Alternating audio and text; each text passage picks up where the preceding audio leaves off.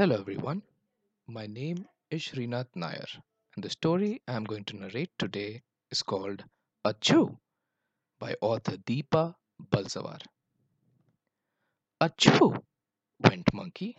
She had a terrible cold. That was loud. I almost fell off the tree, said Quail, poking his head through the leaves. Really? asked Monkey. If this is loud, how loud do you think an elephant's sneeze would be? I can only guess, said Quail, maybe as loud as this. Achoo! That's not loud enough, said Porcupine. An elephant's sneeze is much louder than that. Achoo! He blew out his little cheeks and his pointy nose quivered. Grunt, grunt, said Wild Boar. That's not loud enough. An elephant's sneeze must be huge. And taking a deep breath, she went, Achoo! What's all this noise? asked Deer. Do you know how loud an elephant's sneeze is? asked Monkey. I always sneeze politely, said Deer with a sniff.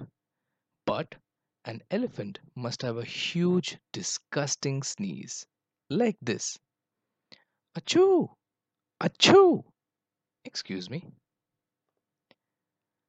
Achoo! All the animals jumped. Wild Buffalo joined the group. That's an elephant sneeze, he said proudly. Deer, Wild Boar, Porcupine, Quail, and Monkey looked at him with admiration. Not bad, but not quite, purred a low voice.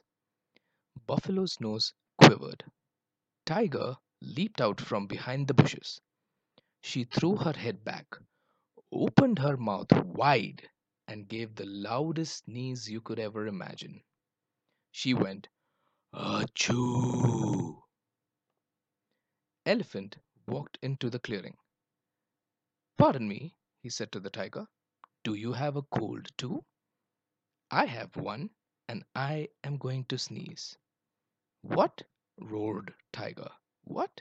bellowed Wild Buffalo. What? barked Deer. What?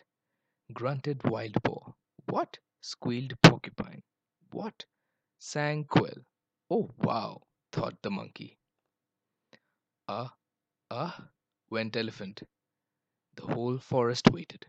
Here it comes, thought the monkey. Ah, ah, choo! That felt good, said Elephant. Nothing like a sneeze to clear out the trunk.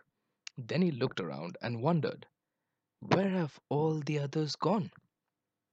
Quail began to laugh.